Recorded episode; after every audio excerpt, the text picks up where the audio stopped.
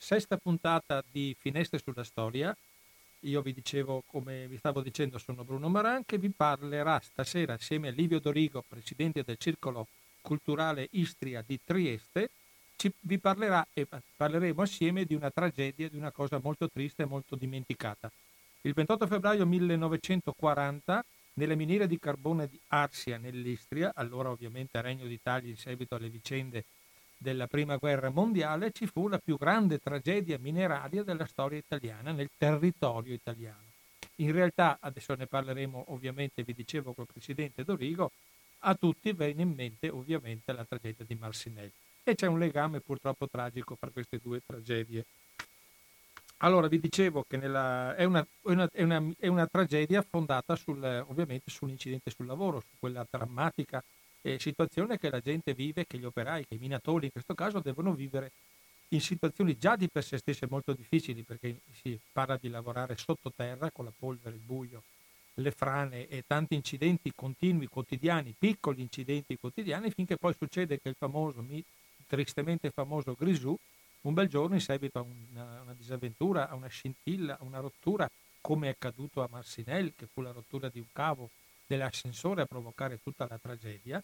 E qui la tragedia è provocata per, cose, per un avvenimento molto simile, anche perché, come dicevo poc'anzi, le misure di sicurezza sono sempre insufficienti e addirittura in molti casi, come in questo caso, vengono ridotte per aumentare la produzione, che è il mito sempre ovviamente di quello che, che i minatori sono costretti di, già di per sé stessi dicevo, a fare una vita molto dura e molto difficile, in più vengono, vengono tolte le già poche misure di sicurezza che ci possono essere sul, eh, sulla, sulla, costruzione de, delle gallerie, dei tunnel, perché una miniera è complessissima, arriviamo anche a 150 km fra pozzi e gallerie. Le gallerie possono essere collegate tra loro, hanno parecchi nomi, cioè non sono sempre le stesse, è una problematica tecnica difficilmente risolvibile a, a, in, anche in pochi minuti. Però noi abbiamo questo dovere stasera, a noi mi sono impegnato assieme al Circolo Culturale Istria di Trieste di parlare di questa grande tragedia di, e di quello che si cerca di fare per ricordare questa tragedia dimenticata, perché il titolo,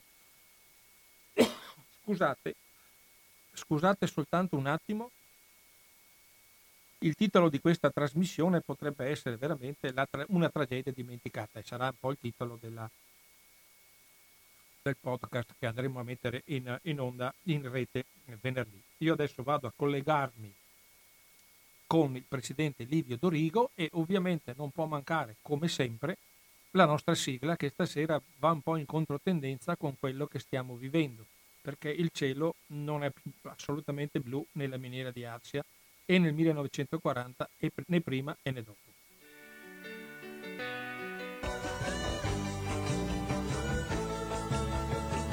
Pronto? Sì, pronto? Buonasera Presidente. Buonasera. Grazie di, di, partecipare alla nostra trasmissione. La sento molto molto piano, eh? Mi, mi sente molto piano, allora cerchiamo di togliere questo affare. Ecco, come mi senti adesso? Mi eh, senti un po' meglio? È un po' meglio. Un, un po', po', meglio. Parlerò un po' più forte allora, ecco, d'accordo? Ecco, grazie. ecco, ecco, benissimo. Io la sento benissimo, per cui possiamo continuare. Allora, sta, la, la, nostra sigla della trasmissione è, stasera è, è un po' inopportuna perché parla di cielo sempre più blu noi invece dobbiamo andare purtroppo nelle viscere della terra a raccontare, a raccontare una tragedia dimenticata. Allora, siamo nel 28 febbraio 1940 e succede un, una catastrofe, la più grande catastrofe mineraria italiana. Allora, voi però, come Circolo Istria, avete il dovere anche morale di ricordare questa tragedia. E, e infatti certo, certo. il 28 febbraio scorso vi siete trovati, nonostante nel rispetto delle regole chiaramente di questo momento che viviamo, vi siete trovati per ricordare questa, questa tragedia a Trieste in un punto preciso, perché sì. voi avete fatto una cosa anche bellissima che è la campana.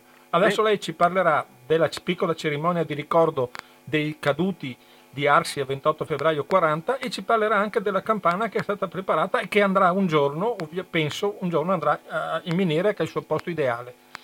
Senz'altro. Mi dica.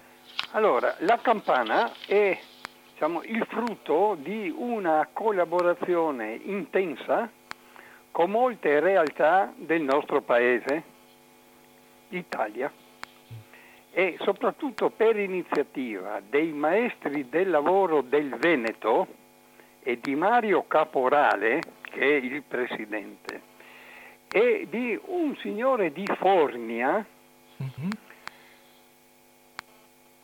Sì. hanno deciso di fondere una campana del peso di 74 kg e l'hanno fusa presso le fonderie del Vaticano, benedetta dal Papa, doveva, passando per Udine e Trieste, dico Udine perché Udine ha dato un sostegno fortissimo a queste nostre iniziative di riscoprire questa storia. E a Trieste è però il virus il Covid-19 l'ha bloccata qui a Trieste. Uh-huh.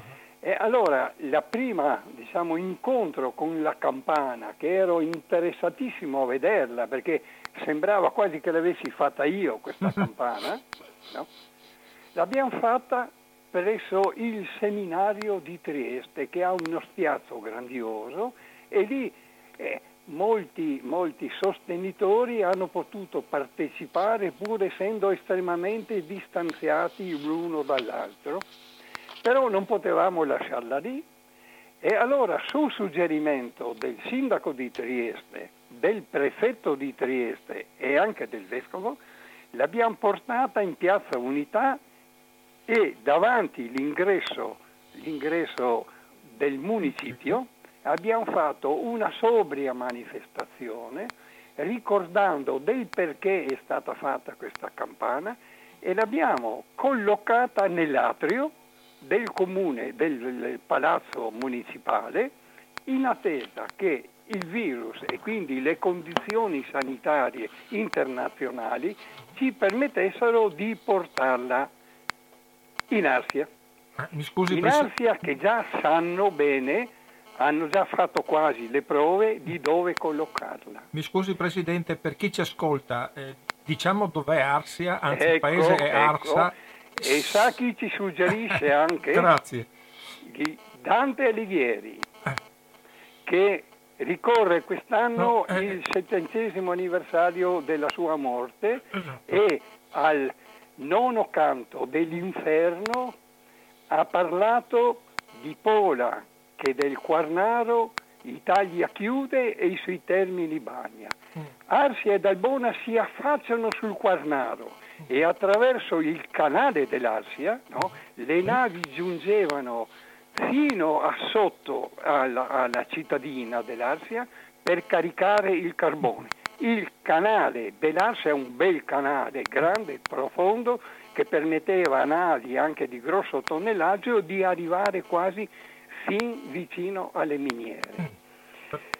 E questa campana ha, è stata diciamo così, ispirata un po' dalla campana di Marsinello. Eh Perché? Perché ci siamo chiesti, tutta Italia conosce Marsinello, la Svizzera, con la Svizzera noi del Circolo Istria abbiamo fatto anche diciamo, delle trasmissioni su Marsinello, ma pochi ricordano della disgrazia, della tragedia dell'Arsia, 185 minatori. E allora questo eh, eh, signore di Formia ha voluto fondere questa campana, la fusa, ispirandosi a quella di Marsinelli e a quella che è stata fond- fusa negli Stati Uniti per un'altra disgrazia mineraria gradiosa, no? una tragedia gradiosa, ma soprattutto per ricordare le 30 vittime del terremoto del 2002 a Sant'Angelo Pugliese, dove sono morti appunto 27 bambini della prima elementare, la loro maestra e due signore che erano lì in quel momento. E quindi questa tragedia dei bambini morti ha voluto, ha ispirato questo nostro amico e sostenitore no, nel, nel fondere questa campana. Questa è la storia della nostra campana che ogni tanto io passo per Piazza Unità e la vado a salutare perché diciamo, certo. questa campana con i 187 ba- ba- rintocchi sarà accompagnata da tutte le campane dell'Istria quando noi diciamo, la collocheremo in un Potrebbe, potremmo chiamarlo villaggio dei minatori, ma è una cittadina certo. realizzata da un architetto famoso, Gustavo Pulitzer, Pulitzer mm-hmm. che ha diciamo così, interpretato quello che era la necessità viva dei minatori. Casette con giardino ed orto per permettere a loro e alle loro famiglie di godere della luce del sole dopo aver trascorso 8 e anche 10 ore nelle viscere della terra. Questa miniera sotto, passava sotto il mare addirittura e quando è esplosa questa miniera è stata una tragedia annunciata. Ecco perché nessuno voleva sentir parlare dell'Arsia, mm-hmm. né in Italia e neanche in Jugoslavia però... in Croazia. Perché? Perché due anni dopo, dalla fine della guerra, un altro scoppio, sono morti 200 prigionieri tedeschi che continuavano ancora a lavorare in miniera. Oblio assoluto. E noi abbiamo incominciato proprio dall'Arsia, scrivendo un quaderno nostro come promemoria, scriviamo noi la nostra storia. Ecco, e abbiamo incominciato dalle origini, dalla storia, da quando Venezia ha incominciato ad utilizzare le miniere dell'Asia, mm. non per il carbone naturalmente, perché allora non c'erano i vapori né le vaporiere.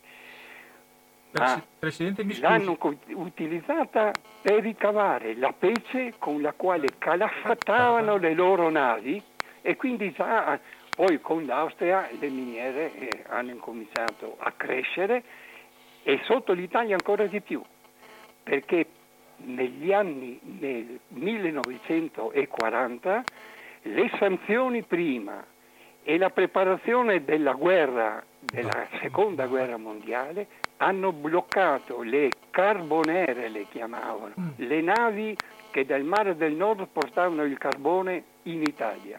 E allora l'Italia è stata diciamo, sollecitata a estrarre il più possibile carbone per produrre energia vitale per tutte le attività, ma soprattutto anche per la preparazione della guerra. Se mi permetta Presidente, mi scusi se la interrompo perché mh, volevo citare una cosa, il vostro quaderno poi è diventato un libro, sì. un libro che io sono riuscito a trovare in rete, lei mi, disse che, mi dice che è, è esaurito e anche la seconda edizione sta per esaurirsi e sì. ne uscirà probabilmente una terza. Sì. Allora volevo citare questo libro perché eh, è la base un po' di quello che noi stiamo raccontando stasera. Lei ha scritto un, eh, è fatto di, da 4-5 persone che si sono eh, unite per fare questo libro che è bellissimo perché nella seconda di copertina c'è una poesia commovente che, che soltanto citando parole, le prime lettere annunciata dal lugubre lamento della sirena in quell'alba ferita rossa di sangue e nera di carbone, si compì la sconfitta della notte per un giorno pieno di lutti, di pena, e poi continua. Poi in più in questo libro c'è una raccolta, lo dico per chi ci ascolta, così capisce anche il senso di questo nostro racconto. C'è, sono delle fotografie bellissime di minatori, di minatori proprio nel momento che stanno lavorando che dimostrano la, la, difficoltà, la durezza della vita del minatore, perché adesso noi giustamente con lei parliamo di miniera come fosse una cosa, una cosa normale, no? Cioè sì, si va in miniera, ma eh, eh, rendiamo un po' conto di quello che è il buio, la polvere, i crolli continui, gli incidenti che si susseguono per ore e ore e ore, addirittura poi per delle paghe che sono veramente anche da fame. In più, in più come lei diceva, adesso mi racconta meglio, c'è le, le fotografie del, del, del, villaggio, del, pa- del paese proprio, di, che, che, che, è veramente da vedere, il, costruito dall'architetto Pulitzer Finali nel 1937.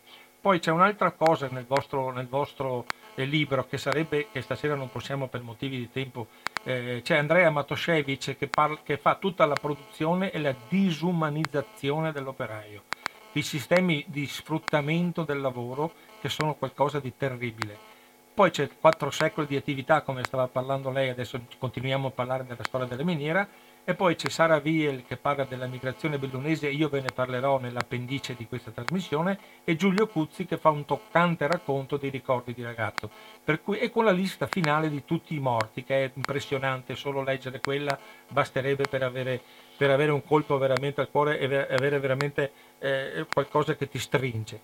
Però ovviamente noi dobbiamo raccontare, raccontare questa tragedia, questi 185 cigni neri, come ha scritto una, una poetessa eh, vedendo la, la, campana che diceva prima, sì, perché sì, il, marin, il, il, minatore è sempre nero, è sempre con la pelle coperto di polvere nera. Ma anche i polmoni, eh? E anche, anche i polmoni, polmoni, per la silicosi ne ha, ne ha massacrati a centinaia di migliaia, specialmente i nostri, come i nostri che andavano in Belgio a lavorare, eccetera. Però lei adesso, giustamente, io l'ho interrotta e mi scuso, lei Prego. continua a raccontarci un po' di come è, si è evoluta questa miniera per arrivare al 28 febbraio 40. Eh, abbiamo la, la, la, l'Austro-Ungheria e tutti i problemi che ci sono con l'Austro-Ungheria interni. E poi arriva l'Italia nel 18 e poi abbiamo dei personaggi e dei nomi che adesso io cito prima di lei, lei poi me li spiega, perché abbiamo prima Rothschild e poi gli Agnelli che sono comparsi nella storia di questa miniera, per far capire a chi ci ascolta quanto vasto è l'orizzonte che abbiamo davanti. Mi scusi Presidente, continui. Eravamo con la Repubblica di Venezia che stava facendo le, i lavori sulle sue eh, barche. E poi cominciamo a scavare.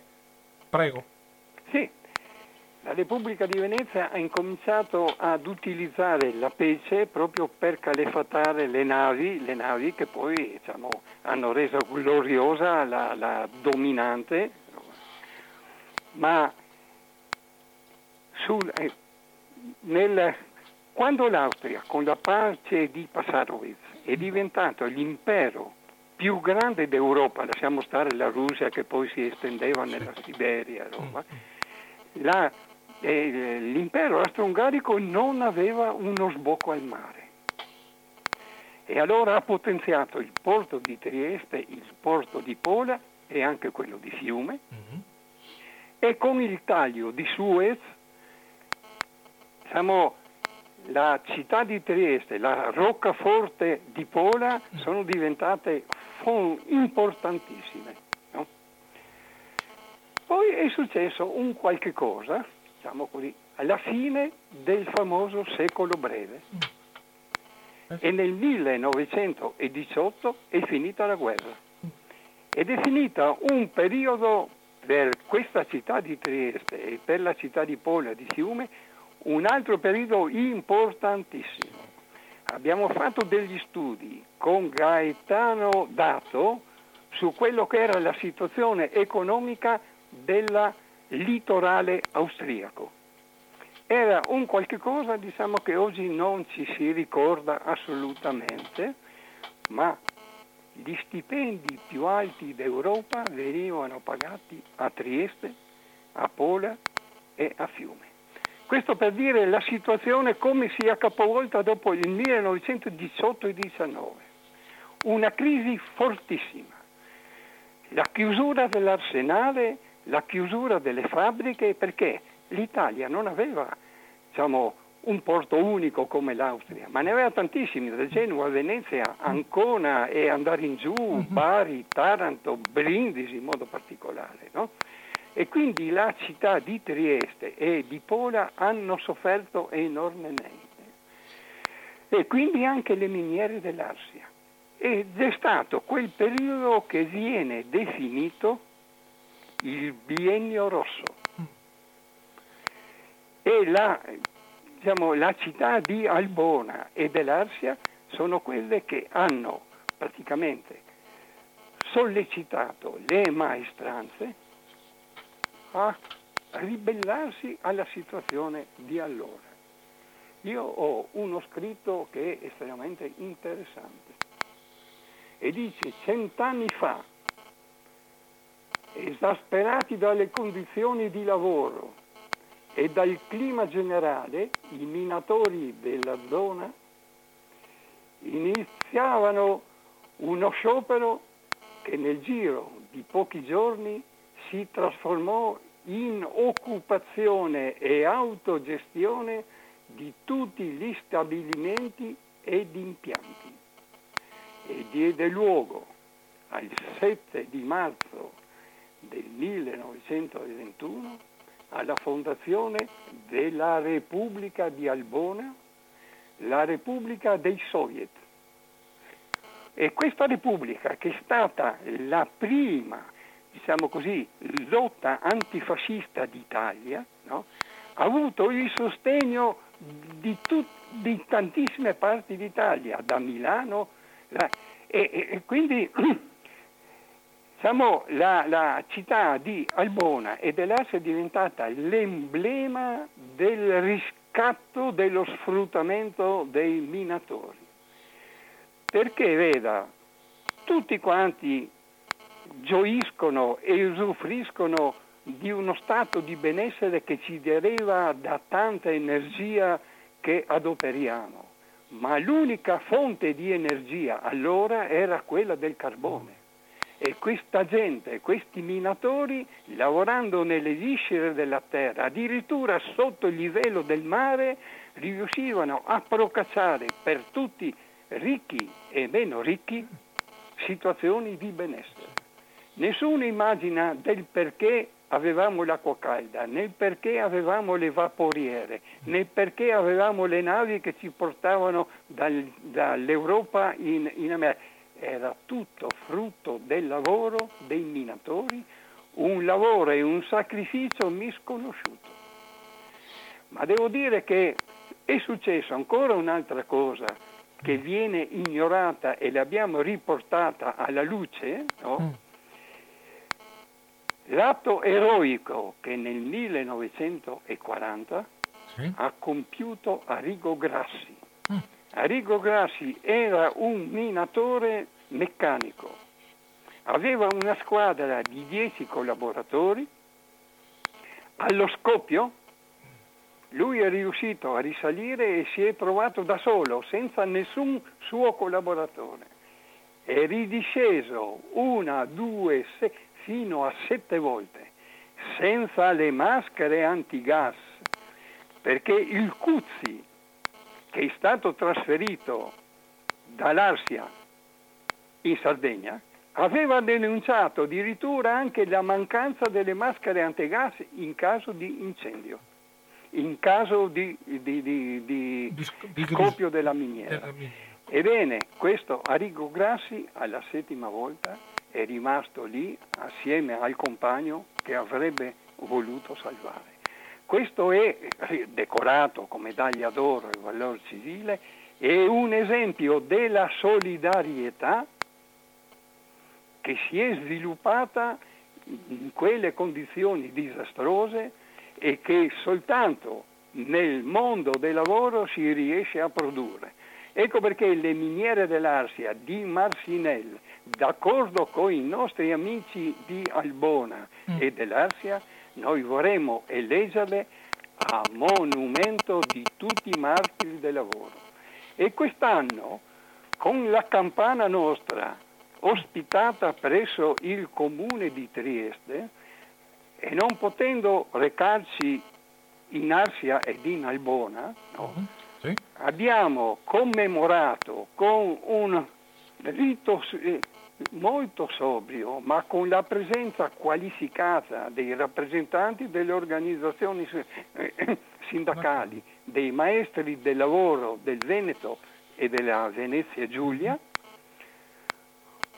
abbiamo voluto ricordare presso il monumento dedicato ai martiri del lavoro in largo Inieri questa immane tragedia, proponendoci però di eleggere un monumento ai martiri del lavoro e di Marcinelle e di, di, di, dell'Arsia anche qui a Trieste, oltre al cito che abbiamo collocato sul, eh, sul colle di San Giusto. Presidente, io vorrei, lei mm, giustamente cita, parecchie volte ha citato Marcinelle, però vorremmo, vorrei che, che dire, tramite suo tramite che... O può parlare un po' più forte, sì, per favore. Mh, mm, volevo dire che per suo tramite, lei ha citato molte volte Marsinelli. Sì. E io vorrei che, che lei adesso ci, ci desse una, una, il perché, al di là della tragedia di italiani. Per quale motivo è molto importante avere il collegamento Arsi e Marsinelli per quanto riguarda due tragedie che riguardano minatori italiani?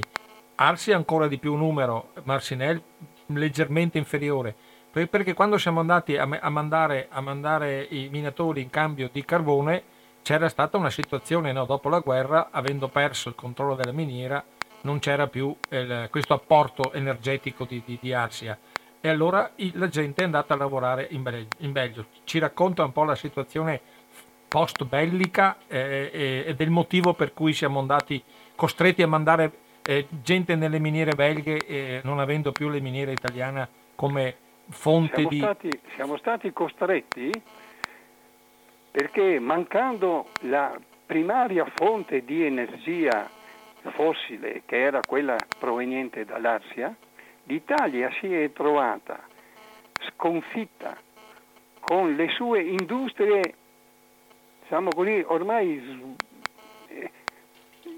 quasi non esistenti, mm. con una situazione diciamo, di crisi grandiosa e abbiamo dovuto, con dei contratti tremendi, che forse ancora tutto il nostro paese non conosce, non conosce. Mandare, mandare, Sa che cosa mi hanno detto addirittura? Mm.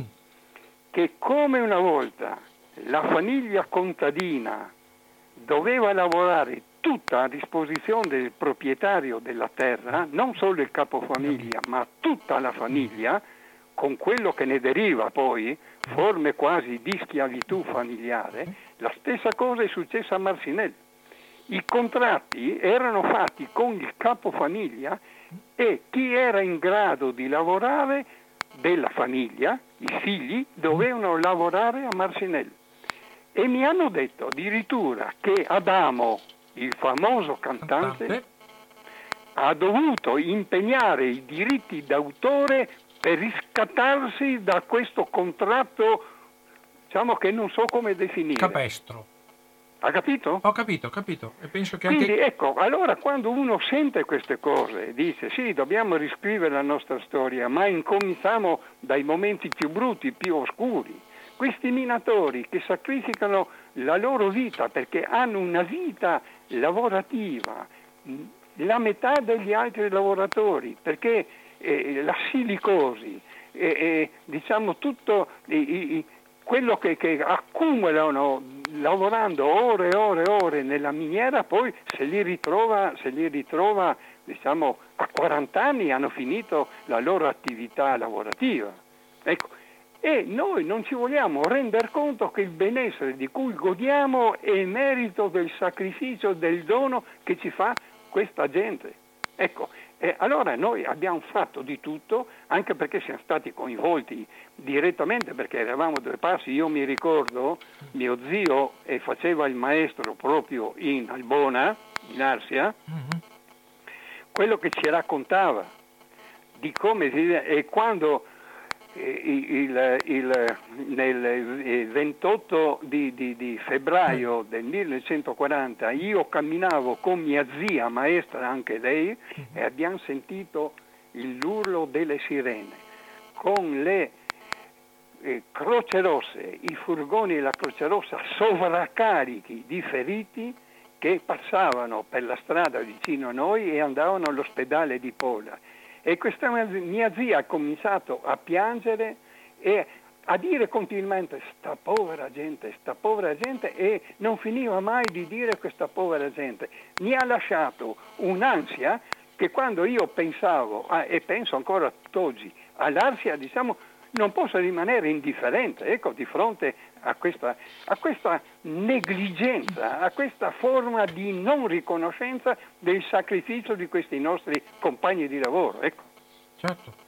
Ed è incommiabile il lavoro che voi fate, che avete fatto con questo, questa riscoperta del, del, del dramma dell'Arsia, perché le assicuro che se non fosse per il vostro libro, io personalmente che mi occupo con la, questa trasmissione di storia, non avevo mai sentito parlare se non larvatamente di, di questa cosa, una cosa abbastanza che si poteva ridurre in una paginetta, mentre col vostro libro, ripeto, avete tanti capitoli e, ta- e tante sfaccettature di come trattate, che veramente eh, sarebbe il caso che questo libro diventasse più di dominio pubblico, perché sì, quello che c'è dentro... Di tutto, anche perché dalla prima alla seconda edizione, la seconda edizione si è ingrossata perché avevamo voluto in sintesi riportare tutti gli eventi che sono susseguiti alla prima edizione mm. nostra, mm. Alla partecipazione corale del sindacato, sono venuti da Marcinelle e dalla Frangia alle commemorazioni, alle commemorazioni mm. che facciamo in Arsia. Mm. Ma devo dire, devo dire che eh, il mondo del lavoro ha risposto in un modo, diciamo così, non so come definirlo, encomiabile, encomiabile, ma nello stesso tempo anche rispettoso del sacrificio di questa gente. Ecco. Mm. Cioè non, non, hanno voluto, nessuno di loro ha voluto intestarsi praticamente la, la tragedia per, per, avere, per, avere, visibilità. No, no stat... assolutamente no, guardi, proprio no. Ecco. Questo è molto importante e molto significativo perché nel vostro libro, quello prima edizione che io sono riuscito a trovare, la seconda francamente l'ho cercata in tutti i modi in rete ma non l'ho trovata, ma è sufficiente la prima per quel che mi riguarda, ci sono tante documentazioni oltretutto che, che parlano proprio anche di come eh, il fascismo, il Regno d'Italia ha gestito la, la, la comunicazione di quella tragedia, la, lo, proprio lo sminuire assolutamente quello che è accaduto perché bisognava sotto il fascismo che non succedesse mai niente di, di grave, di triste per quanto riguarda la popolazione.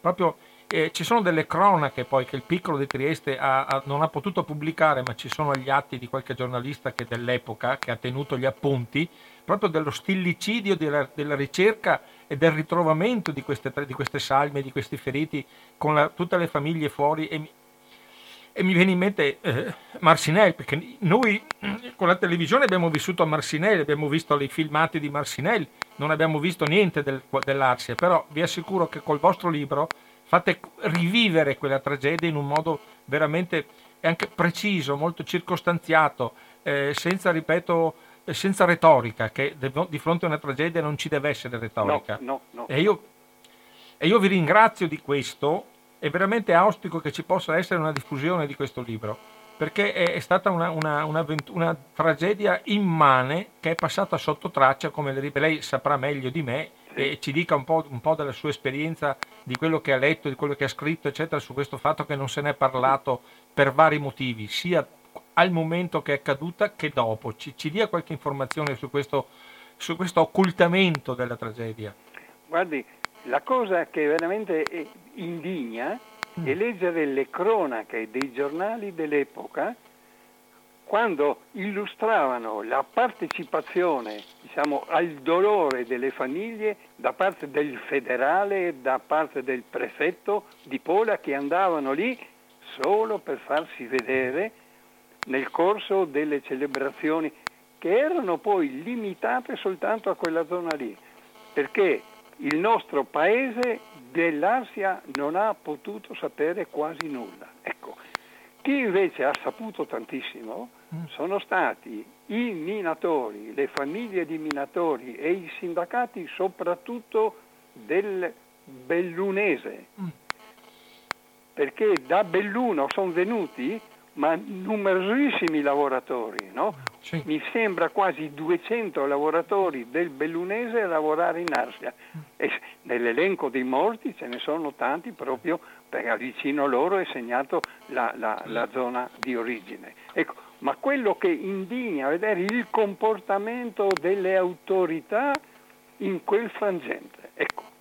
Che essendo un'azienda di Stato, perché a suo punto adesso dobbiamo citare no, l'azienda eh, l'azienda carbonifera, no? la, la, la, la, ACI, no? sì. l'azienda carbonifera italiana, era, era la proprietaria della miniera, per cui si può definire lo Stato come responsabile della salute dei propri cittadini, dei propri sudditi in caso di regno.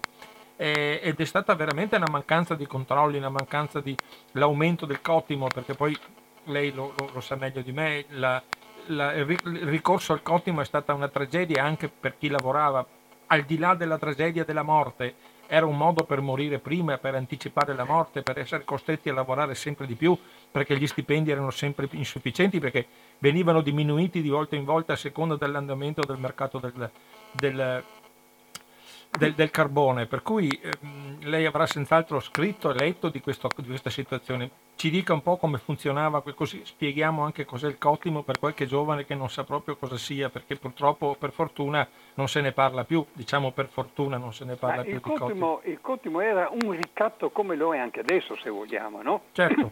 come lo vediamo anche su quei giovani che trasportano le ordinazioni in bicicletta, no? Lì mm. anche loro lavorano per cottimo. Tu devi fare un tot di lavoro per avere un minimo garantito mm. di stipendio, mm. no? E adesso magari eh, hanno la partita IVA, allora non avevano la partita IVA, mm. avevano la possibilità di andare in pensione, mm. però il lavoro era, diciamo così, il rapporto era una situazione di ricatto da parte della, in, diciamo, dell'imprenditore nei confronti di questa povera gente, che poi dovevano recarsi sul posto di lavoro, ma non c'erano neanche i mezzi pubblici per poter arrivarci.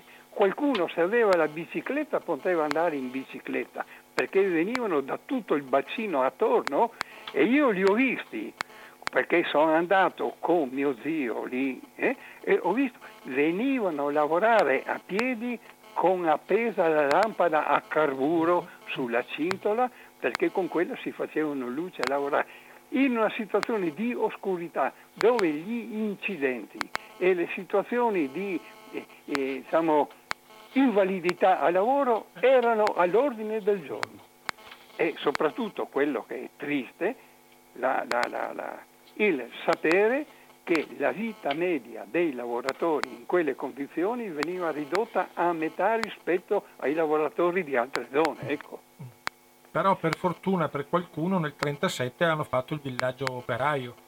Qualcuno è riuscito ad avere una, una, sistemazione, almeno nelle poche ore di riposo, avere una sistemazione più umana, perché c'era la chiesa, c'era la casa del fascio, c'era l'ospedale, c'era, c'era la, un, un pronto soccorso, c'erano tante cose anche sociali, oltre che le casette, perché lo dico per chi non conosce quel paese, il paese di Arsia, di Arsa è un capolavoro dal punto di vista del razionalismo architettonico ah, italiano, sì, sì, sì, ed, che meriterebbe, quando sarà possibile, veramente merita un, una, una, gita per andarlo a vedere, perché la volta della Chiesa, con questo lavoro di, di, di Finali, Pulitzer e, di, gli architetti che hanno collaborato con lui, è, è un capolavoro. Cioè, ci sono delle cose veramente che meritano di essere viste al di là della tragedia, perché c'è stato qualcosa di positivo almeno in quel momento, poi c'è stata la tragedia, però c'è stato un momento in cui per sopperire a quello che mi sta dicendo lei, almeno una parte dei, dei 10.000, perché a un certo punto erano, erano 10.000, mi pare la tornazione degli operai circa in quell'epoca, una parte aveva,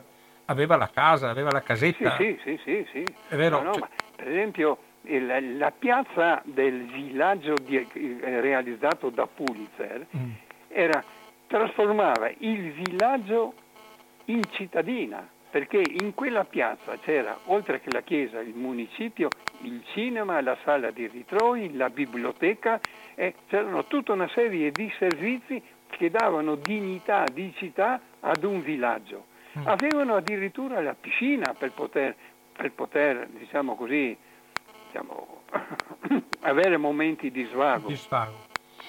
Però le condizioni di lavoro erano quelle che io ho cercato certo, di certo, illustrare. Certo, certo, senz'altro, almeno c'era questo, questa parvenza di, di, vita normale quando si usciva quelle poche ore di luce che come dicevo poc'anzi che per loro il cielo non era sempre più blu come dice la sigla della nostra trasmissione ma era sempre il nero, il buio delle gallerie e, e con tutti i pericoli continui che c'erano in quella perché quello che da, da, da ribadire è che la continua reiterazione di incidenti, non è una cosa casuale, cioè, la, il 28 febbraio è il massimo, è stata la tragedia più grande che abbiamo stabilito in Italia, però gli incidenti sul lavoro erano quotidiani, erano, sì, erano, sì, sì, eh, la situazione di vita era difficilissima.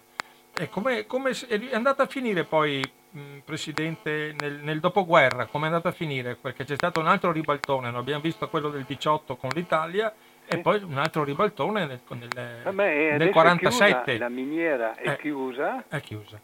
E praticamente hanno realizzato qualcosa di, di molto importante, un mm. museo mm.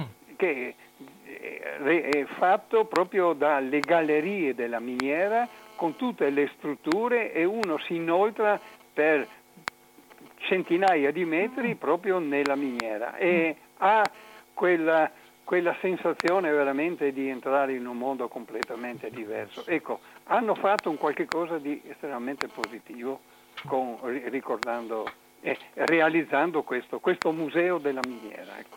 Nel, nel, vostro libro, che ripeto è, è, sarebbe da, da, da parlarne per, per, ore, diciamo, perché c'è, c'è, a un certo punto Matosevic che mi parla della massimizzazione della produzione. Adesso non possiamo, però lei qualcosa eh, ci può dire no, di, questo, di questo studio che è stato fatto sui vari meccanismi, i vari metodi che ci sono stati di, che ci sono di produzione, perché non sono, c'è lo stacanovismo per esempio, c'è tra le altre cose che poi è diventato un fenomeno politico, oltre che un fenomeno di autosfruttamento, come poteva essere sia per Stakhanov che per quell'altro eh, minatore jugoslavo che lo ha battuto no? durante la guerra che facevano fra Russia e Jugoslavia, un minatore jugoslavo ha battuto il record di Stakhanov per cui la Jugoslavia doveva essere superiore alla Russia. Però ci sono delle cose terrificanti io adesso ripeto, vorrei con lei proprio un attimo, eh, di come si può costruire, di come si può vivere, di come la, l'industria dello sfruttamento può, a che livello può arrivare del, per quanto riguarda operai, cioè non macchine, ma operai. È, è uno studio molto interessante che, ripeto, non, è difficile anche parlarne perché è, è una cosa da tecnici, ma lei una, una sua opinione, un suo parere, visto che fa parte del libro vostro, che lei è il presidente e la prendo diciamo in, in, prima persona, anche se non è il suo libro, lei ha scritto già un, un pezzo importantissimo assieme a quello di Tullio Vorano. Eh... Sì, io devo dire che la miniera dell'Arsia e il lavoro diciamo, che, che, offriva diciamo, è un esempio che continua a ripetersi ancora ai giorni d'oggi ed è uno sfruttamento scientifico dove il lavoratore è costretto a lavorare più delle sue possibilità operative. E abbiamo visto che poi alla fine in certi momenti diciamo, riuscivano a produrre più di quanto loro era richiesto. Quindi sono situazioni veramente aberranti no? Mm. in cui il minatore era costretto, ma anche certe situazioni le vediamo ancora. C'è diciamo, anche se la stampa oggigiorno mm, no, no, non ci illustra molto bene le realtà del nostro lavoro, del lavoro, qualcosa viene, emerge e la situazione non è assolutamente cambiata per quanto concerne gli strumenti dello sfruttamento del lavoratore. Ho capito. Per cui, eh, per cui siamo, eh, siamo diciamo, invece che andare in meglio, Invece che avere che il progresso possa servire per liberare l'uomo dalla schiavitù del lavoro, abbiamo delle situazioni attuali. Eh, certo, e, certo, certo. e fuori dall'Europa siamo ancora in epoca, cioè, vediamo i crolli nella Cina delle miniere cinesi sono quotidiani, muoiono ogni giorno centinaia di persone perché anche lì, come all'epoca di Arsia 40, le misure di sicurezza non ci sono perché bisogna massimizzare sempre il profitto e ovviamente a scapito della salute della gente. Presidente, cosa ci resta allora alla fine noi della, di questo discorso eh, per il futuro? Facciamo un discorso, un progetto per il futuro per quanto riguarda la miniera Arsia, la, la, la storia di miniera Arsia. E, e quello che... Devo dire che per quanto diciamo, è nelle mie, diciamo, nelle mie sogni, mm. è quello che noi dovremmo rinunciare decisamente all'uso dell'energia fossile e rifarci a situazioni diciamo così meno inquinanti. Perché il, il, il diciamo, teorema che ci viene proposto una, è rappresentato da una moltiplicazione di quattro addendi. Il numero degli abitanti del nostro pianeta i servizi che noi dobbiamo dare a questi abitanti del pianeta all'energia che ci serve per sopperire a queste necessità e a questi servizi e alla produzione di anidride carbonica. Quindi uno di questi fattori deve essere annullato perché si possa continuare. Tutto dipende non tanto dalla scienza ma dalle responsabilità individuali e questo virus ci deve sicuramente insegnare ad eliminare il superfluo per cercare soltanto il necessario. Noi non possiamo vivere al di sopra delle nostre possibilità perché in queste condizioni andremo ad essere complici di chi sfrutta i più poveri e i meno, e i meno preparati mm. in questo mondo di questo tipo di lavoro. Ecco. Presidente, la ringrazio perché ha detto delle cose, ha lanciato un messaggio specialmente ai più giovani, perché eh, ovviamente lei eh, ci ha raccontato che ha sentito lo scoppio della, della miniera, con tutto rispetto e, e, e, mi complimento per la lucidità e per le analisi che ha fatto. Questo messaggio finale veramente è qualcosa che dovrebbe essere diffuso e, e condiviso dal, dalla maggior parte delle persone, perché abbiamo un pianeta solo, se non, se, se non sbaglio. No? E dobbiamo questo è un messaggio, è un imperativo questo qui. Mm. Capisco. Sì. Vada, vada, vada avanti. Eh... No, no, eh, volevo dire che questo è un, no, non è che abbiamo molte scelte, questo è un imperativo, dobbiamo abbandonare il superfluo per cercare soltanto il necessario e l'indispensabile. Questo è un messaggio che noi dobbiamo dare e soprattutto ai nostri giovani. Mm. Ma secondo lei i giovani hanno eh, questa capacità di, di, di reperire in questo... Questo momento i nostri giovani sono presi in una situazione atroce perché noi siamo degli animali addomesticati che abbiamo bisogno della società e sono costretti ancora a vivere in un mondo di isolamento totale, tanto che molte volte i ragazzi non riescono neanche a ad avere il grande significato della differenza dei sessi addirittura, perché non si confrontano tra di loro, non riescono diciamo, a, all'interno del gruppo che non c'è a verificare eh, diciamo, quali sono le tendenze del leader, del co- collaboratore. A vivere in questa situazione di isolamento significa non vivere diciamo, quelle che sono le esigenze fondamentali dell'adattamento al nostro, al nostro ambiente. Mm.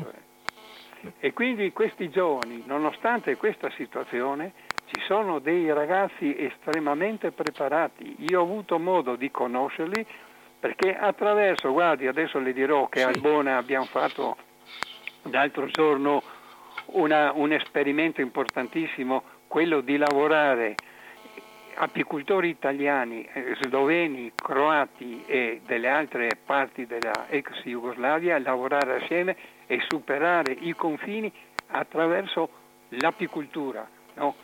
E devo dire che i ragazzi sentono la necessità di lavorare assieme e di vivere assieme, pena diciamo, una forma di eh, isolamento che li porta anche a, posso dire, a delle turbe psicologiche. Certo, Presidente, la ringrazio di questo messaggio perché siamo riusciti a fare veramente un, abbiamo quadrato assieme a lei, siamo riusciti a, dico siamo perché abbiamo parlato assieme, il merito è suo chiaramente, eh, siamo riusciti a passare dalla, dal buio della, de, della, miniera, della polvere, della silicosi e del grisù che scoppia a dare questo, questo messaggio di le api sono eh, la base, sappiamo che le api sono fondamentali, senza le api la vita dell'uomo è destinata a finire, certo, ricordiamolo certo. questo quando vengono spruzzati a, anche qualche volta a Vanvera tutte quelle sostanze chimiche che, a, le, le, che, le, mettono in crisi, le fanno morire o le fanno impazzire. Per cui è, è, significativo questo messaggio che lei ci sta mandando in questo momento. Dalla crisi, dal dramma della, della, miniera siamo riusciti ad avere una, un messaggio di, di, futuro, un messaggio di, di speranza e di, e, e di futuro e di, e di apertura a quello che è il nostro futuro. Presidente, io la ringrazio tantissimo. La ringrazio io. Però, però mi raccomando, facciamo la terza la terza edizione del libro perché, ah, sì, certo, perché certo, certo. credo che questa, tutto questo racconto di stasera eh, debba essere diciamo, letto e digerito e, e con più facilità attraverso, attraverso, una lettura cartacea di tutte le cose che voi avete, perché è un lavoro enorme di ricerca che avete fatto. Per cui, ecco, ah, noi ci sentiamo domani mattina. Certo, la chiamo io domani mi mattina. chiama lei? Verso la chiamo, che ora, scusi, chiamo, no? Mi dica lei, così non ci sono problemi. No, no, per me va bene, dalle otto e mezza andare eh, su. Io la chiamo, la chiamo, domani mattina e ci parliamo ancora un po' e le racconto un po' ecco, di come... Eh, io non conosco neanche il suo nome, io, avrei mi, piacere tanto. Sì, io mi sono presentato altre volte, comunque lo ripeto per lei e per chi ci ascolta, io sono Bruno Maran. Ah, che sono il, il, il, conduttore di questa trasmissione. Ah, bene, bene, bene. Ecco, bene. così anche chi ci ascolta magari forse conosce la mia voce, ma qualcuno magari non lo conosce del tutto, per cui ho piacere di dirlo a lei perché lo dico a tutti quelli che ci ascoltano. Noi ci sentiamo, ci facciamo i nostri commenti riservati che saranno senz'altro positivissimi perché io sono eh, orgoglioso di averla avuta stasera ospite no, a Finestre sulla Storia. Felice. Ha detto delle cose importantissime. La ring- Presidente, la ringrazio. La Spero che, io, che, col, che, col, terzo volume, con la terza edizione, ci ritroviamo a parlare della terza edizione del libro, magari l'anno prossimo, quando Va uscirà. Bene. D'accordo? A domani, buona serata, Presidente. Grazie. Grazie, altrettanto. grazie, grazie, grazie. Eccoci qua. Allora, eh, grazie al Presidente, al Presidente che ci, ha, che ci ha aiutato stasera a parlare di una cosa difficilissima. Io faccio una pausa adesso doverosa pausa perché per vari minuti bisogna fare una pausa dopo un po' per vari motivi e provo a mandarvi in onda una canzone che potrebbe essere quella che significativa per questa sera.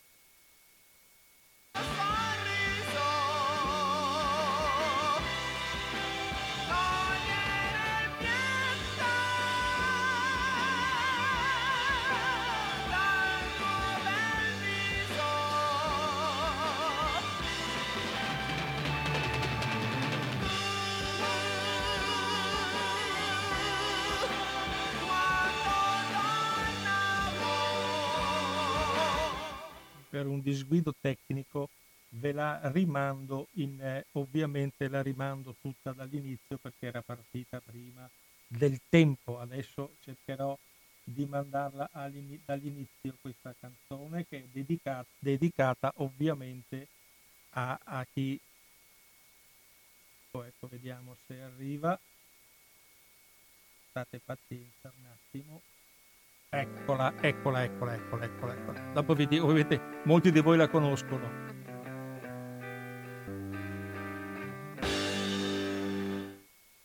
Ed ecco, eh, la canzone era La miniera eseguita dai New Trolls, che trovo la, la canzone più adatta stasera, dopo quello che abbiamo sentito dal presidente Livio Dorigo e, e, in generale da quello che si può evincere da questo libro che rispetto auspico, ribadisco ancora una volta, sia di facile riferimento. Adesso su, su, in rete si trova la prima edizione, se qualcuno vuole approfondire tutti questi racconti fatti, tutti questi, questi fascicoli che compongono questo libro, le fotografie dei, opera, dei minatori, le fotografie del, del, del, del, paese, del villaggio costruito nel 1937 che veramente vi assicuro è bellissimo, cerchiamo di capire che l'architettura razionale italiana non ha niente a che fare con il fascismo, è soltanto un momento storico che ha, era il committente, ma la, la chiesa, la casa, il municipio, le casette sono eh, attualissime e sono anche fatte una, con una, pur usando il cemento armato, sono leggere, sono, non sono invasive, non sono, eh, non sono pesanti, ecco per dire una cosa. Eh, ricordiamoci questo particolare, che molti palazzi, dico Terruzzi a Como, eh, Piacentini, eccetera, sì, so, sono collegati indubbiamente, nessuno sta difendendo, voi chi mi conosce sa che certo io non sono un difensore del fascismo, però l'architettura razionalista italiana che deriva dalla Bauhaus tedesca e ci sono questi agganci che sono, dei, sono dei, veri capolavori di architettura e vanno, eh, condizion- vanno letti e capiti nel modo corretto, specialmente dopo tanti anni, dove si è decantata quell'arroganza e forse quel modo di, di vivere, il, di vivere l'architettura che è stata impropriamente chiamata fascista, è architettura razionalista. Per restare nell'argomento di questa sera mi ha fatto enorme piacere che il presidente Livio Dorigo abbia citato la Repubblica di Albona. Sono cento anni, abbiamo fatto già tre trasmissioni sui cento anni del Partito Comunista, anzi del Partito Comunista d'Italia, no? due con il professor Naccarato, una col professor Dorsi. Però questi, ci sono queste frange no? Che hanno costituito l'epoca degli anni 20-21, il biennio rosso. E questa Repubblica di Elbona è, è, è, stata, è partita da uno, da uno, sciopero dei minatori per le assurde, continue eh, riduzioni di salario, aumento della produttività, diminuzione della, della sicurezza, anche a un certo punto e del 2 marzo all'8 aprile del 21 si è costituita questa Repubblica di Albona che c'era la Piazza Rossa a Vines, ecco, tanto per dare l'idea, adesso la stanno ristrutturando perché ovviamente ha sentito il peso degli anni, sono tante cose da fare per ritornare a capire che quelle, sia il 21 da una parte sia il 40 come tragedia sono delle, sono delle cose epocali che, vanno, che, devono uscire un po' dal, dal diario eh, stretto della, dei fatti storici, perché la tragedia di, di avete sentito, eh, lo ripeto ancora una volta, la tragedia di Marcinelle è figlia della, della, della, della perdita da parte dell'Italia della miniera di, di Arsia, perché De Gasperi aveva tentato, non si capisce in quale modo eh, cervellotico, che fosse lasciata all'Italia l'usufrutto ancora della miniera,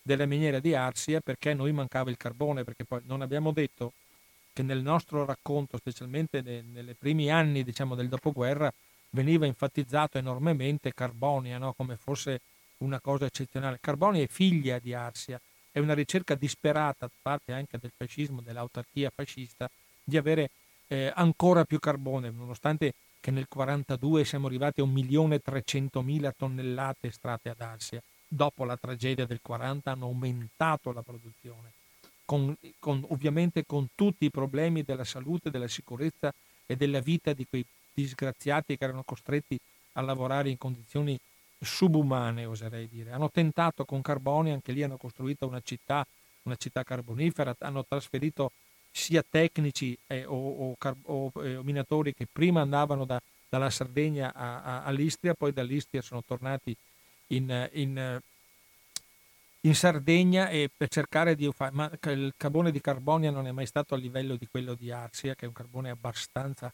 considerato nella, nella, nel ragionamento, nella me, merceologia del, del, del carbone, è considerato un carbone inglese che il carbone inglese è considerato il non plus ultra dei carboni. No? Ecco, questo è, è, messo nella categoria dei carboni inglesi perché è un carbone molto valido, molto valido nonostante sia ricco di, zolfo, ricco di zolfo, ma una volta le problematiche ambientali non, non esistevano, invece avete sentito anche il presidente Dorigo come, come, ci ha raccontato l'importanza che ha per noi, per noi tutti, noi, il, il, il rispetto, la, la, la nuova concezione, il nuovo modo, la nuova organizzazione della, della, del rapporto ecologico col nostro pianeta, perché ripeto abbiamo solo questo, dobbiamo in qualche modo salvarlo. Ecco, è molto molto importante questo fatto, adesso vi racconterò, eh, abbiamo parlato del, del, bellunese, adesso andiamo fra qualche minuto, cerco di, di portarvi a, a parlare de, del, del, rapporto fra la miniera di Arsia e, la miniera di, e, e il bellunese che ha fornito molti, molti lavoratori specialmente la maggior parte sono arrivati per costruire il villaggio, cioè l'approccio della la maggior parte dei, degli operai, degli, dei lavoratori bellunesi sono arrivati per costruire il villaggio di Arsa, de, de, degli architetti e, e, tutte quelle cose be- belle che abbiamo sentito. Però volevo parlarvi, parlarvi eh, delle donne, perché eh, bisogna parlare anche delle donne, abbiamo parlato tanto di minatori, di morti, di disgrazie, di silicosi, di cottimo, di sfruttamento, di, di gente che vedeva il, che vedeva il, eh, il sole per qualche ora, eh, cioè per cui ricordiamoci che dietro alle, alla, al, fatto di, di, di, avere dei minatori che lavorano quasi sempre ci sono delle donne che li aspettano a casa, no? come diceva la canzone. No? Eh, hanno un lavoro massacrante, avevano e hanno tuttora in tutti i campi, adesso sto parlando della miniera, ma non è che con questo voglio togliere eh, l'importanza all'oggi, no? E, e, ovviamente anche a quell'epoca erano meno remunerate dei maschi, cioè non è cambiato niente, no? eh, le condizioni di lavoro nel mondo delle miniere dopo la tragedia erano rimaste le stesse, i turni pure, la dirigenza soltanto eh, vicinanza vergognosa, come se la vita fosse merce da scambiare col cottimo, con 5% di aumento dello stipendio quando veniva, oppure il 5% in meno eh, quando c'erano dei problemi di smaltimento, di vendere le riserve, le scorte, no? Eh, l'unica cosa che era, che era, rimasta nella miniera erano le ombre, quelle nere degli ultimi essenti che accompagnavano i passi dei minatori lungo le gallerie. Alla luce del giorno invece c'erano i nuovi orfani e le vedove, mai vecchie perché piene d'amore. La loro posizione di spose, madri, vedove e vittime era molto fragile. La preparazione scolastica era scarsa, ma avevano un'educazione pratica che permetteva di scoprire se stesse nel dolore e nelle difficoltà. Sapevano ereditiere della capacità verso le tragedie e le predestinazioni alle forme peggiori delle sciagure, guardare al mondo com'era e viverlo con dignità, prima ancora di aver interiorizzato il lutto. Pieni di dubbi, definiti in rapporto al triste destino, soffocato il dolore, non, il dolore non si arresero. Mancato il sostentamento del coniuge, spinte dall'ansia a pensare che cosa poteva succedere ai propri orfani, si sono trovate a dover sostenere il peso della famiglia e per tale ragione costrette a ricercare un lavoro remunerato. Profuma, profumate di buono e di giustizia si sono trovate a curvarsi e a piegarsi per lenire la loro posizione di vedove e accettare di correre rischi ubbidendo, ubbidendo cupe in un assorto deferente silenzio della direzione della miniera pur di assicurare il pane alla prole. Le offerte di lavoro, anche se mal remunerate, venivano accettate come benevole ed erano sempre riferite a lavori umili, nella laveria a ingoiare polvere come il consorte defunto, in lavanderia a respirare aria umida come donne di pulizia per non dimenticare i doveri di casalinghe. Queste donne si sono guadagnate non soltanto la simpatia e l'apprezzamento del popolo dei minatori, ma trovarono pure nei concittadini le parole necessarie e i gesti di solidarietà. Sono state colte con il cuore da un popolo che conosce la misura di ciò che è appropriato ed è consapevole di sé, della propria identità e dei propri modi. Ecco, questo è una, un doveroso ricordo della situazione delle donne della, della miniera, specialmente dopo, dopo, quello che è accaduto, eh, di questa immane tragedia del 28 febbraio 1940. Comunque ne sono susseguite altre, con qualche morto in meno, forse una volta un incidente aveva fatto solo 60 morti, che di fronte ai 185 diventava quasi una cosa leggera. Ma eh, c'è una cosa che volevo raccontarvi anche sulla storia dei migranti bellunesi, no? Che non ha lasciato molte tracce scritte e, e ricerca, la ricerca sul campo è riuscita a colmare le lacune storiche. Eh, l'anagrafe del comune di Arsi è stata sicuramente la fonte più autorevole, ma permettiamo di stabilire chi eh, i bellunesi che si trovarono ad Arsia fra il 36 e il 47. No? Il comune è nato nel, nel 37 quando è nato, eh, costruito eh, il, il, villaggio che di cui parlavamo prima anche col presidente Dorigo, con tutte le caratteristiche tecniche, per cui a un certo punto si è dovuto, è diventato anche uno strumento di propaganda, ovviamente eh, perché eh, dimostrava la capacità del fascismo di costruire in un anno e mezzo un villaggio, eh, tutte quelle cose che fanno parte della propaganda tipica del, di quel coso. No? Cioè, importante da dire, per esempio, che nel 31, per dare l'importanza delle, dei dati, così ci rendiamo conto di cosa stiamo parlando anche, eh, le, il porto di Arcia, quello che diceva, che diceva il, il, il, presidente eh, Dorigo, è un uomo di marina per cui se ne intende di, di, di canali, del, del, che costeggia l'Istria, eh, il porto, costruito appositamente per, per, carbon, per carbonare con le navi di, da carico, 156.000 tonnellate di carbone nel 31, secondo porto di caricamento italiano dopo Genova. Eh, ci sono delle imprese edili che per fare questo, questo villaggio eh, reclutavano in provincia di Belluno muratori, ma anche manovali, elettricisti, idraulici, eh, per la costruzione del villaggio dei minatori. Allora c'erano 7.118 lavoratori in due anni. Molti degli operai edili bellunesi giunti ad Arce per la sua costruzione furono successivamente assunti dall'azienda carbonifera italiana e si stabilirono nel nuovo villaggio dall'Italia con la famiglia.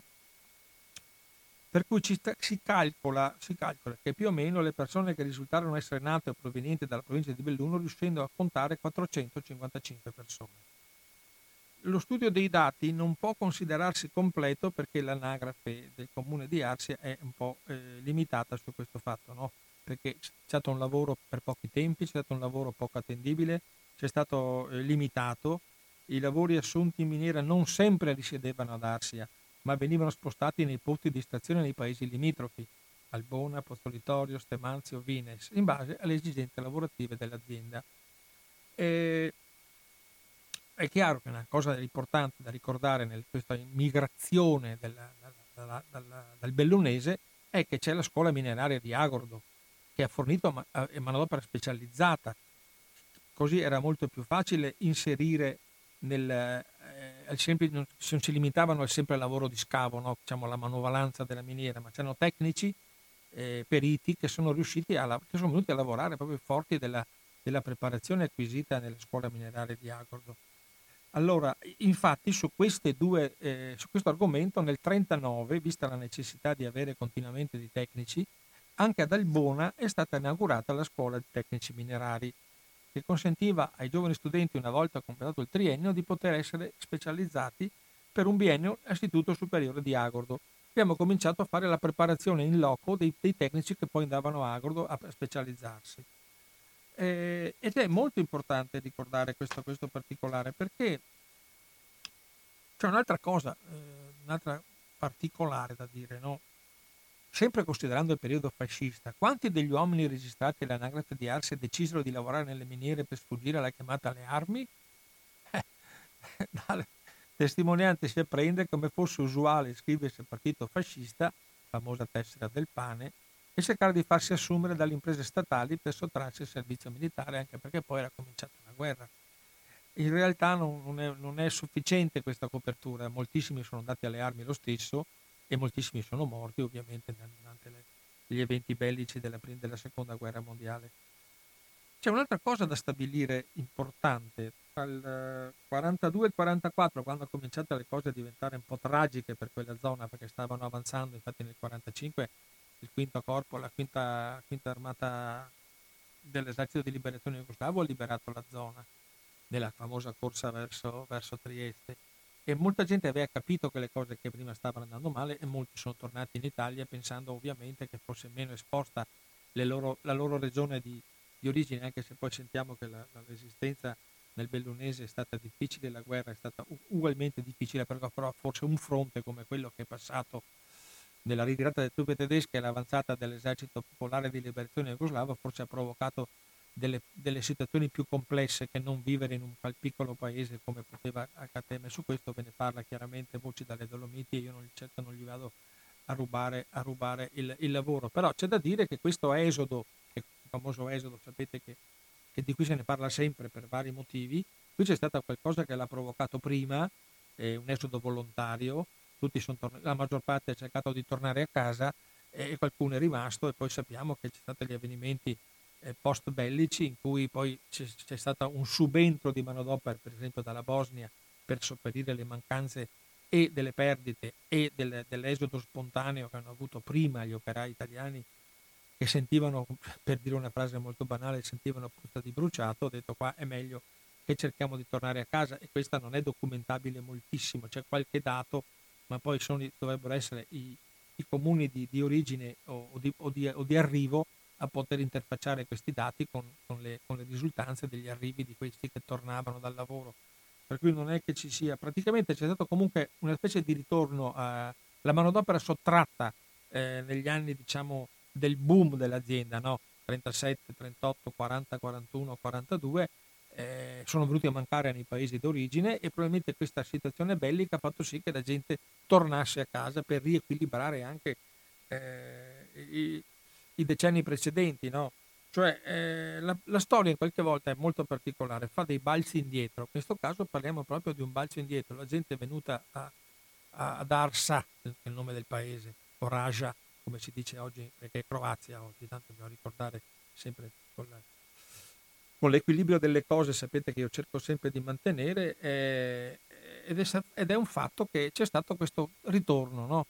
Per cui è, è, molto interessante studiare anche dal punto di vista della composizione sociale di questo fatto, sia dei bellunesi, sia dei sardi che sono venuti, che poi sono tornati, sia dei croati e degli sloveni che lavoravano. Infatti nella lista ci sono molte persone che a quell'epoca nel Regno d'Italia non c'era, c'è stato anche il cambiamento dei cognomi per quanto riguarda molti di loro che rendono ancora più difficile la comprensione di questa osmosi sociale che si è creata a livello dei minatori, però è, è molto importante, è molto significativo eh, sapere e studiare queste cose. Poi c'è una cosa da dire sempre nel libro che io spero, ripeto, ribadisco che un giorno, che un giorno possiamo leggere con tutti gli aggiornamenti possibili. Eh, c'erano delle situazioni, tanto per essere per entrare un po' nel tecnico, perché Giulio Cuzzi, che è il figlio, avete sentito, di un, del, di un magazziniere della miniera, che poi siccome aveva protestato per la mancanza di, mate- di, di maschere di gas è stato subito trasferito in Sardegna dal quale è tornato dopo anni e c'era, e c'era il, eh, il, fatto che per aumentare la produzione si, si, venivano ridotte le cose più elementari e le cose più banali no? normalmente nelle miniere c'erano due turni di, pro- di produzione e un turno di manutenzione e di controllo che doveva servire proprio a sopperire, a capire se qualcosa non funzionava eliminato il terzo turno, tre turni di produzione. Eh, I controlli, specialmente quelli, eh, parola difficile, gru, grisumetrici, cioè quelli che devono misurare il livello di, di, di grisù, eh, erano saltuari, mentre prima era una cosa costante, è la prima cosa da fare, sapere quando, il livello di grisù, perché il grisù è quello che scoppia realmente questa miscela che si crea nelle viscere della terra quando si va a scavare il carbone attraverso la, la produzione della polvere, attraverso le situazioni particolari che si creano, ci vogliono dei controlli continui che diano l'allarme e in modo da poter evacuare le gallerie o i pozzi. No? E, e, abbiamo questo fatto che eh, il contesto generale della miniera in quegli anni era diventato pesante. I, sal- I, salari che dicevo prima, poc'anzi, il salario della fame, eh, che è stato superito in qualche modo, come diciamo prima, dalla tessera del pane per qualcuno per riuscire a restare a casa, non erano sufficienti molte volte a riuscire ad arrivare a fine mese con le spese della famiglia. Poi c'era l'oppressione politica, specialmente contro la popolazione in prevalenza quella slava da parte del fascismo che temeva, temeva qualsiasi forma di aggregazione che ci fosse fra gli operai per poter far rinascere delle forme di, di, di, di contrattazione di rivolta, di ribellione, questo, questa situazione che proprio veramente era insostenibile. E, e, c'erano tante cose che non facevano da mandare delle, delle, strutture nuove per poter sopperire proprio eh, le situazioni di pericolosità con i nuovi sistemi di, di, preparazione dei pozzi e invece che mandarli a, a, ad Arsia sono andati mandati, sono andati mandati in un'altra, in un'altra parte, sono andati a, in Sardegna perché il, il, mito della Sardegna era importante per il fascismo di far rinascere questo territorio, anche quello chiaramente molto, molto, molto difficoltoso dal punto di vista proprio dell'occupazione. Eh, però c'era soltanto l'Arsi era importante perché gli operai riuscivano, nonostante le vessazioni del regime, a fare qualcosa per i primi maggi. Si è riusciti a fare delle minime, delle minime manifestazioni, addirittura una volta è sventolata una bandiera rossa eh, a, a, sui pozzi, sui pozzi di Vines in alto.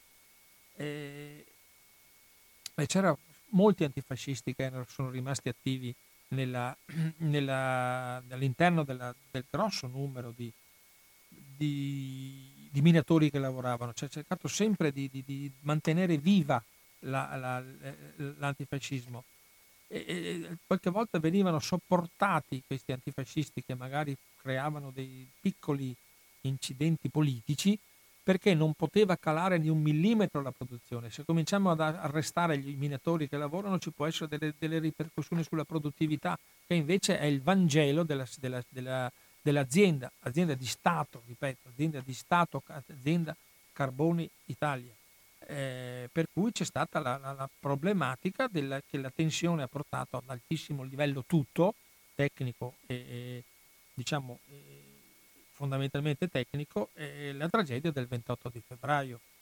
Eh, e infatti questo ragazzo, i ricordi di ragazzo che fa parte di, del, del, libro di Giulio Cuzzi, eh, parla proprio della, dei racconti di suo padre, eh, che gli ha raccontato dopo, no? come si riusciva in qualche modo eh, a, a, capire come fosse accaduta la cosa. Non si è mai saputo il punto preciso dell'esplosione, dice Cuzzi, dai racconti di suo padre. Una scintilla, no? famosa scintilla che è emessa da una segnalazione, un cavo tranciato, un urto tra due vagoni, la quantità di grisù rispetto alla quantità di ossigeno ha costituito la miscela esplosiva e questa miscela esplosiva ovviamente è, è stata alimentata dalle polveri di carbone e, e l'esplosione in sequenza, sono state più di una.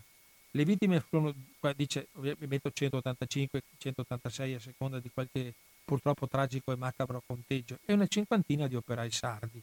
Tanto per dire che c'è stata questa, questa, questa situazione drammatica. No?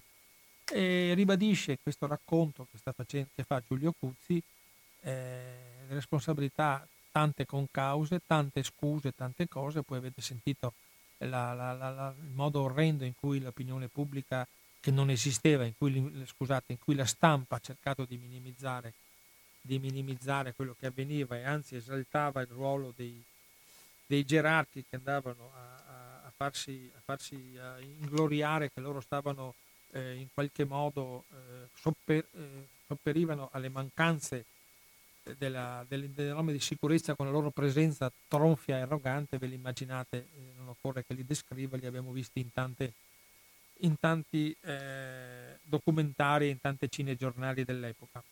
Per cui cosa c'è da dire? C'è da dire che, che noi stiamo arrivando verso la fine della trasmissione e io penso che le riflessioni che ha fatto alla fine il Presidente Dorigo siano doverose Qui parliamo del fossile carbone, noi abbiamo il fossile petrolio, non è che siamo molto diversi come tipo. Il fossile petrolio diciamo che provoca direttamente meno morti perché è un'estrazione, è un pompaggio. Il fossile carbone ovviamente ha provocato nella sua storia migliaia di morti nelle varie miniere che ci sono susseguite nel mondo. Noi abbiamo la Marcinelle, il collegamento con Marcinelle quando De Gasperi ha firmato questi contratti capestro, tra quanto gli italiani sono stati mandati a fare gli schiavi in Belgio in cambio di carbone, ci abbiamo venduto uomini in cambio di carbone per la nostra situazione economica drammatica, perso una delle più importanti, forse la più importante miniera, che ribadisco mi piacerebbe capire con quale cervello un presidente del Consiglio di un paese che ha perso la guerra e aveva invaso la Jugoslavia voleva che tenersi la miniera di Arse perché gli serviva per le proprie industrie. Eh, la Repubblica di Albona è un'altra cosa, Presidente De Gasperi, è una Repubblica era un soviet, era un'altra cosa. Se lei forse avesse voluto fare un soviet italiano a, ad Albona, forse la Jugoslavia socialista avrebbe potuto ragionare su questo argomento e farvi magari un canale preferenziale. Ma certo andare a chiedere, sempre col famoso cappello in mano, tipico della posizione democristiana in quegli anni, che un paese che dimenticava di aver perso la guerra è un po' una cosa strana. E abbiamo dovuto fare, mandare al massacro un'altra volta i poveri minatori che per mangiare mandavano, sono andati a fare carne, carne da miniera, in questo caso non carne da cannone, per andare a, a, a, sopperire alle nostre mancanze energetiche per ricostruire il paese in attesa che il povero Mattei cercasse il petrolio o il metano. Intanto nel frattempo andavamo in cerca di carbone e in Belgio con le situazioni che voi immaginate eh, come erano trattati visto che erano considerati degli animali da soma che se non, se non avevano nessun diritto, anche perché il Belgio fa parte delle nazioni che hanno vinto e noi eravamo alleati con i tedeschi che li avevano invasi facendo delle, delle cose in, in, inumane anche in Belgio, per cui sempre l'ultimo, quello che lavora, è quello che alla fine paga per tutte le opere, le opere infami fatte dai suoi governanti, tipo quella della guerra del 40-41. 45, per cui eh, è doveroso ricordare questi poveri questi poveri ragazzi che sono stati mandati al massacro in, in, maniera, in maniera, ignobile, sia nel 40 nel Regno d'Italia, sia negli anni 50 nella, nel Regno del Belgio, no? dove eh, sappiamo che non è che vivessero in maniera ottimale in quanto immigrati lavoratori stranieri. Ecco, per cui noi siamo arrivati come sempre alla conclusione della nostra trasmissione con queste considerazioni che sono molto importanti, partire da una situazione locale, cercare di fare un ragionamento eh, più globale. Le, le, I fossili sono destinati anche a finire e noi dobbiamo assolutamente sostituirli con la giusta attenzione, col giusto metodo, senza eh, fare ovviamente fughe in avanti o, o, preconcetti o ideologie che sono altrettanto pericolose delle ideologie attuali, perché anche decarbonizzare queste parole che sono molto facili da dire, ma in pratica bisogna in, in, incidono sulla vita, sull'economia di una nazione e vanno modulate. Bisogna passare chiaramente alla fine dell'uso, dell'uso del fossile, però deve avere del, un, una graduazione questa cosa. Non si può immaginare di chiudere dall'oggi al domani come si, qualcuno della sua illusione vorrebbe fare. Abbiamo questa situazione. Bisogna capire, bisogna capire, come dico sempre in questi, in questi momenti, bisogna che la cosa sia graduale, sia digeribile e sia condivisa anche dalle, da, oltre che dall'economia, anche dalla vita pratica, in modo che ci sia un rapporto benevolo e costruttivo che deve regolare questi epocali cambiamenti che abbiamo davanti. Bene, siamo stati in miniera, eh, ad Ars, miniera di Arsia di carbone nel 1940 e siamo usciti ovviamente parlando del, del cambiamento della gestione energetica del mondo che deve essere ovviamente e assolutamente fatto. Per cui io adesso vi, vi saluto, eh, come sempre, allora mi, mi, ripresento perché effettivamente qualcuno forse non ha sentito l'inizio, la, io sono Bruno Maran che conduco questa, questa eh, trasmissione che si chiama Finestre sulla Storia. Abbiamo l'appuntamento il 6 aprile con un romanzo strano di un, itali- di un, padovano che è andato poi a lavorare a fare il giornalista a Como, Umberto Montin. Ha scritto un poderoso romanzo che si chiama A muso duro, come la famosa canzone di Pierangelo Bertoli, in cui andiamo a toccare, a analizzare e a raccontarci attraverso questo romanzo quella situazione particolare che erano gli anni, quelli che poi erano gli anni di piombo, di piombo anche, anche, a Padova, che sapete benissimo che noi abbiamo nella nostra storia padovana abbiamo il 7 aprile. Noi ci vediamo il 6, non c'è nessun riferimento se non larvato nel romanzo, ma c'è tutta questa storia di ragazzi giovani dell'epoca che vivevano in un mondo particolare, che era quello che si voleva cambiare, in questo mondo che si, cercava, si credeva di fare la rivoluzione, si credeva di cambiare tutto e poi sappiamo come è andata a finire. All'interno di questo mondo particolare che molti di noi hanno conosciuto e hanno vissuto, c'è questa storia molto strana di, un, di uno dell'autonomia eh, padovana degli anni 70 che è diventato poliziotto, vicequestore. Ecco, noi praticamente eh, facciamo un viaggio all'interno della, del Veneto, diciamo più o meno vicino a quelle, a quelle, realtà, attraverso un romanzo di fantasia di Umberto Montin. È un, una storia molto particolare che io avrò piacere di parlare con lui il 6 aprile alle 19.10 come sempre, finestre sulla storia. Vi auguro una buonissima serata, vi ringrazio dell'attenzione. Eh, sono stato veramente felice stasera di avere il presidente Dorigo a parlare con voi di questa grande, enorme, sconosciuta tragedia che è il, di, della miniera di Arsia del 28 febbraio 1940. Un carissimo saluto, a risentirci presto. Buona serata a tutti. Grazie.